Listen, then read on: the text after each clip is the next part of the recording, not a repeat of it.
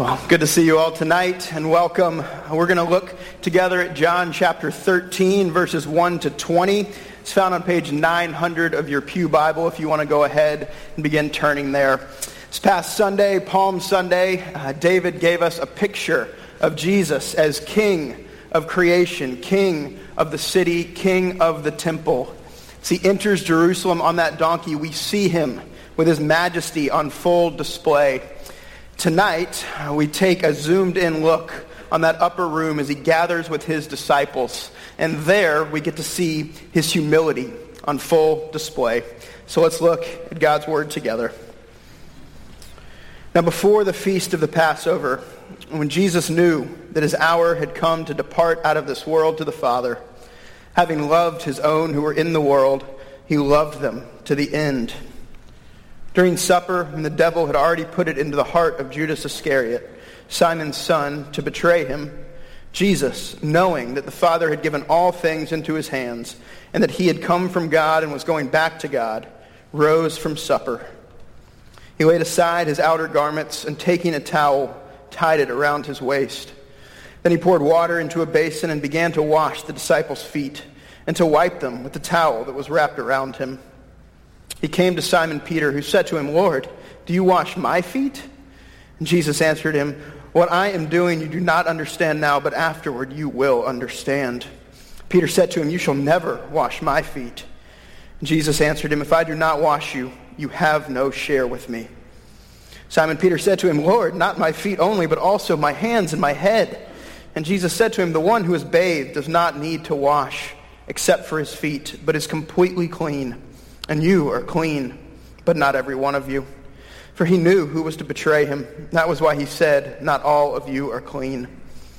When he had washed their feet and put on his outer garments and resumed his place, he said to them, Do you understand what I have done to you?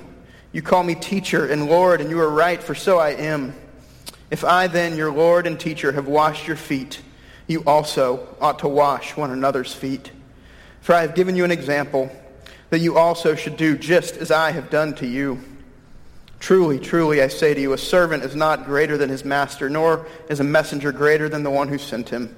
If you know these things, blessed are you if you do them. I'm not speaking of all of you. I know whom I have chosen. But the scripture will be fulfilled. He who ate my bread has lifted his heel against me. I'm telling you this now, before it takes place, that when it does take place, you may believe that I am he. Truly, truly I say to you, whoever receives the one I send receives me, and whoever receives me receives the one who sent me. This is the word of the Lord.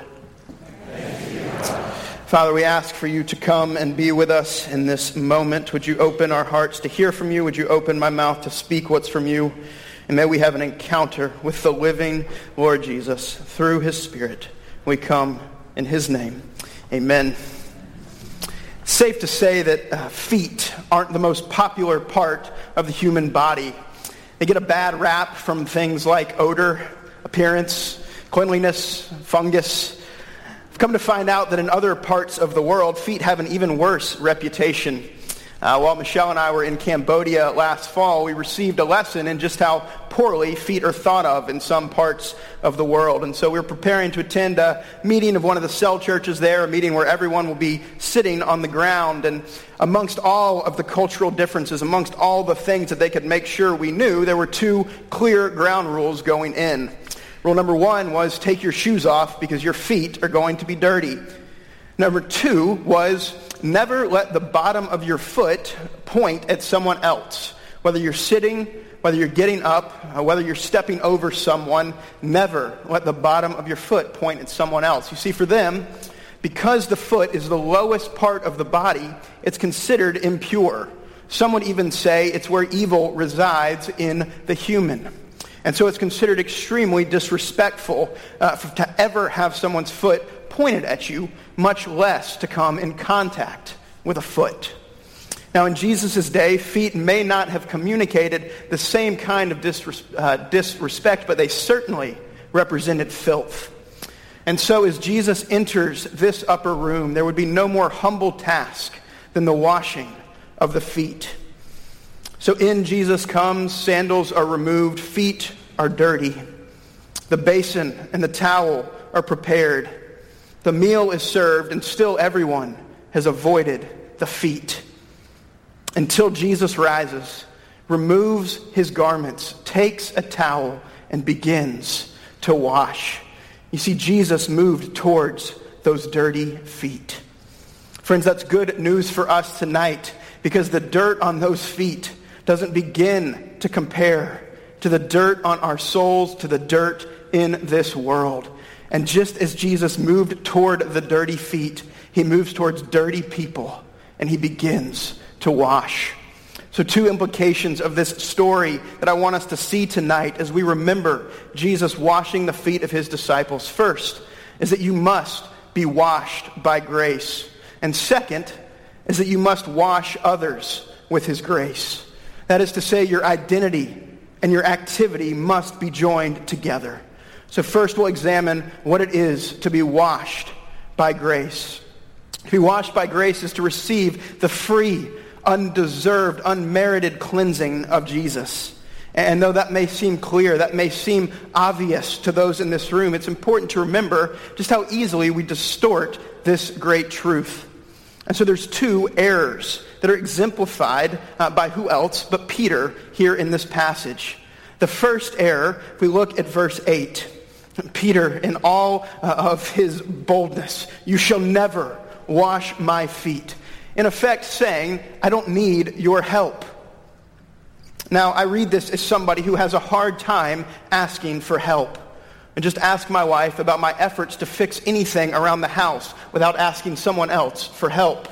Uh, but I'm learning that keeping others at arm's length keeps all of us separated from getting the kind of help that we need.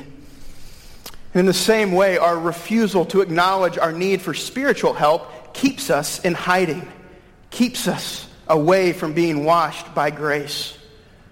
And so what might it be for you? For some of us, it's keeping that secret sexual struggle in the dark, trying to manage it yourself. For some of us, it's keeping the discord and the distance in our marriage hidden from others and refusing to ask for help. For some of us, it's, it's hiding those ongoing doubts, those struggles to believe that we've carried for years because we're afraid of what someone might think if they knew. And all these places and more, refusing to ask for help keeps us in hiding and keeps us from grace. So when we say to the Lord, I don't need your help, we miss out on his grace. The second error that Peter exemplifies is found in the next verse. And as Peter does so often, he swings the pendulum from one extreme to the other. Lord, not my feet only, but also my hands and my head. And here I think he's saying something like, well, Lord, I know I can't stay clean, so we've got to do this all over again, all over me. I was reminded of one old church theologian who taught that uh, when we become a Christian, it's as if we're implanted with a gold coin in our souls. But every time that we sin, we get a smudge on that coin. Therefore, we must constantly be polishing our coins, making sure that they stay shiny and clean, using our religious practice to make things right again. Friends, that version of Christianity is a lie from the pit of hell. But many of us live as if it's true, trying to make sure that we clean ourselves up when we feel that we've gotten too dirty living as if my sin is greater than his grace, relying on activity and discipline and religious checklists to make ourselves clean once again. We can see something of ourselves in these two errors that Peter makes. But just as Jesus gently corrects Peter, saying, You don't understand now, but afterwards you will, he wants us to know what it is to be truly washed by grace. And so we see two errors here, but we also see two solutions. That is that being washed by the grace of Jesus is both necessary and sufficient. Verse 8, the washing of grace is necessary. Jesus says, if I don't wash you, you have no share with me. Quite simply, friends, this is the only way. Jesus is the only way because nothing and no one else is strong enough to cleanse you. The dirt of sin is too strong to cleanse ourselves. And we have a running joke in our house that Michelle and I have two different understandings of what it is for something to be clean. And this gets evidenced anytime the vacuum comes out or there's dusting or sweeping to be done. And so recently, uh, a drink got spilled on the carpet. And I, uh, in all of my uh, husband servanthood, jumped up to clean. And I grabbed some paper towels, lay them over the spill, let them soak it up, wipe it up, and throw them away. Proud of myself, I tell Michelle that I've taken care of things. She looks at the carpet. She looks at me. She looks at the carpet, says, Are you serious? so she goes to get the carpet cleaner and the thick rag, and she goes to work. After a couple of minutes, the carpet is actually clean. Friends, for the stains of our souls, uh, my paper towels are our self-efforts. They just don't quite get the job done. But Michelle's carpet cleaner, Michelle's elbow grease are like the grace of Jesus, necessary to actually make us clean. And not only is Jesus' washing by grace necessary, but it's also sufficient. Verse 10, Jesus says, The one who is bathed does not need to wash except for his feet, but is completely clean. That is, if you've been washed by grace, you have nothing left to prove to yourself, to the world, and most importantly, to God. You don't have to work for it anymore because you're completely clean. The verdict is sealed. The redemption accomplished, the adoption complete, the status is clean. Jesus' illustration here is that of a, a Palestinian walking to a dinner party, starts out at his house, gets himself ready, bathes, washes up, and then walks down the road to a friend's house. Now, upon arrival, no one in their right mind would ask to take a bath when they got there. The washing at home was sufficient. The feet are dirty, yes, and so it's necessary to have this foot washing upon arrival. But another bath? Of course not. In the same way as we walk the roads of life, our feet are dirtied by our sin, and we need the ongoing foot cleansing that we receive through confession and repentance. But friends, one bath is enough. On your good days and on your bad days, your good months and your bad months, your good years and your bad years, you are clean. How is it that this washing can be both necessary and sufficient? As Jesus told Peter, pointing to the events of the day to come afterwards, you will understand. Because you see, our biggest problem isn't the physical dirt that we accumulate. It's the dirt of sin on our souls. And it's not this physical water that makes us clean, but it's the blood of the Lamb of God shed on the cross that will make you white as snow. And so the sacrificial serving points to the sacrificial dying of Jesus. The washing of feet points to the washing of our souls. So friend, tonight, are you washed by grace? This passage is an invitation to become a Christian. It's a call to bathe yourselves in the only blood that can make you clean. In that room of 12, there was one who had not yet been washed, one who'd been walking with Jesus for three years and had not been made clean. And so in a room this size, we dare not presume that all have been washed by grace. But the invitation is before you. Take a bath in the blood of Jesus. Come out of hiding. Relinquish your own cleanup efforts and bathe in his grace because you must be washed by grace. Now, not only does this passage invite you to become a Christian by being washed by his grace, but it also calls you to live as a Christian. Remember that your identity must match your activity. And so those washed by grace wash others with grace. Secondly, tonight, we see that we must wash others with grace. We must follow Jesus' example of washing. Verses 14 and 15, he says, You also ought to wash one another's feet. You also should do just as I have done to you. You see, the evidence that you've actually been washed is that you go forth and do the same for others. Verse 17, he says, If you know these things, blessed are you if you do them. Now, friends, in our tradition, we're often better at the knowing than the doing. So how are we doing at washing others with grace? How am I doing? Am I serving as I've been served? Because if I'm honest, I find it far easier to fill the sink with dirty dishes uh, than to empty it. I find it far easier to read an article about religious trends in our society than to talk with my neighbor about what he believes about God. I find it far easier to read an article about uh, struggling schools in our city than to take an opportunity to go and serve a struggling student. I'm a lot better at sending a perfunctory email than paying a visit to a friend that I know is struggling. I'm a lot better at being like the disciples, staring at the basin and towel, waiting for someone else to pick them up and get to work. Knowing our identity as those who've been washed leads us to seek out ways to wash others with the grace of Jesus that we have come to know. So what does it mean to wash feet? Here, the picture of foot washing illustrates the kind of service that our Lord performs over and over. It's dirty. It's uncomfortable.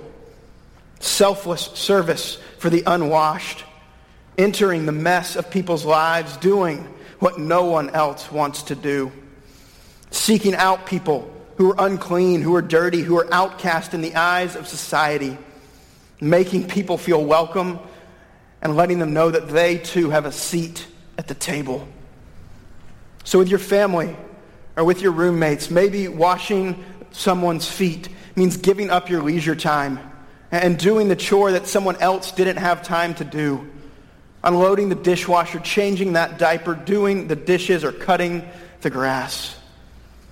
Your home fellowship group, maybe foot washing means staying an hour after group ends, listening to what's going on in the life of a brother or sister, praying for them. Maybe it means making room for someone who feels like an outsider, helping them to feel at home. Maybe being a foot washer means entering into the mess of your next door neighbor's marriage with the grace and patience of Jesus. Maybe it means helping a coworker in a way that's going to get you no credit with the boss. In our city, maybe being a foot washer means going to the places in our city that we sometimes like to pretend don't exist.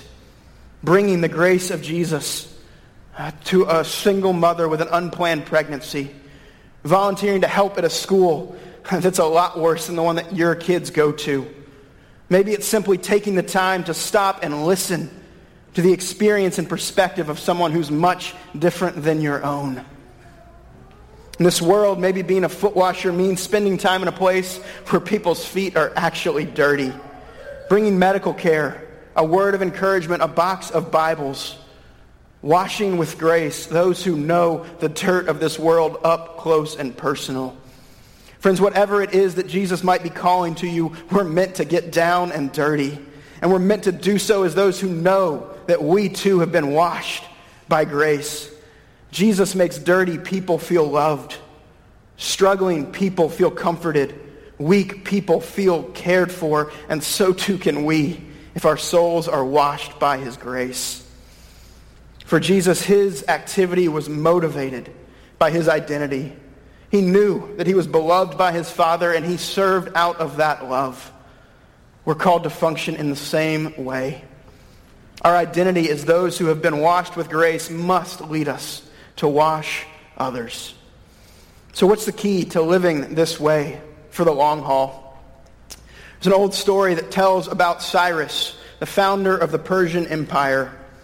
And once he had captured a prince and his family. The family came before him. The monarch asked the prisoner prince, What will you give me if I release you? Half of my wealth was his reply. And if I release your children, everything that I possess. What about if I release your wife? The prince stopped. He said, Your Majesty, I will give myself. Cyrus was so moved by his devotion that he freed them all. As they returned home, the prince said to his wife, Wasn't Cyrus a handsome man? With a look of deep love for her husband, she said to him, You know, I didn't notice. I could only keep my eyes on you, the one who was willing to give himself for me. Friends, Jesus gave all of himself for those that he loved. He served his people to the end, to the very last breath. He loved by laying down his life, completely pouring himself out. The one who had stood the tallest from eternity past stooped the lowest on this Maundy, Thursday night. Jesus is the Philippians 2 kind of Lord, the one who did not account equality with God a thing to be grasped, but emptied himself by taking the form of a servant, being born in the likeness of men, and being found in human form, he humbled himself by becoming obedient to the point of death, even death on a cross. So the one who knew the glories of heaven came to wash the filthy feet of those that he loved here on earth. And people like us who aren't even worthy to bend down and untie the strap of his sandal, he stoops to wash our feet. So, friends, let's keep our eyes on him. Amen. Jesus, we are grateful to come before you this night, grateful to remember the promise of your love and grace. And we ask now that we would be washed by that grace. We would be doing a deep work in our souls that leads us to reach out with that grace to others. So come and meet with us here. Fill our hearts with your love. In your precious name that we pray. Amen.